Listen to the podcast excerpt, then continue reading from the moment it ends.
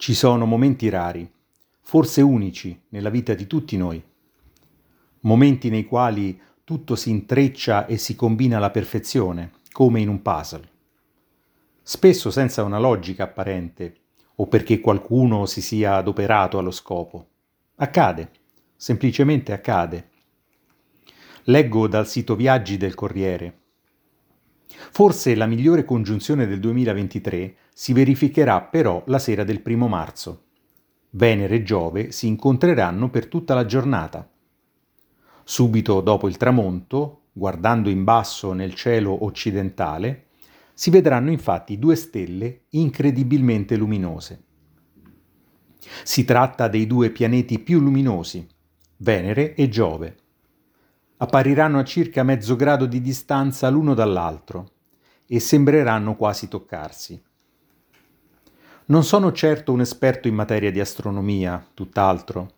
Anzi, la grandezza dell'universo spesso mi provoca un senso di ansia nell'essere infinitamente piccolo di fronte all'infinitamente grande.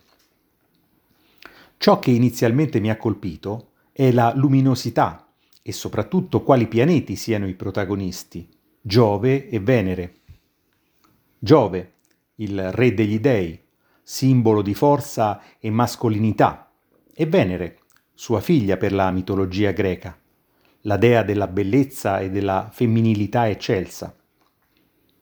Stasera loro si rincorreranno, si sfioreranno fino quasi a toccarsi. Ed entrambi sono incredibilmente luminosi e ben visibili agli occhi di noi poveri e comuni mortali.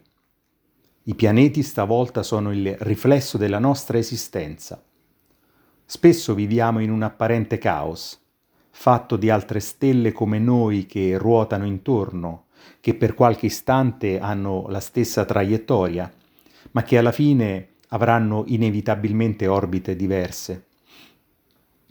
Ma in un breve lasso di tempo accade. Accade che un'altra stella luminosa possa accendersi e brillare per noi. E lo stesso facciamo noi per lei e poco importa se e per quanto tempo quelle stelle brilleranno reciprocamente. In quel batter di ciglio non conta nient'altro.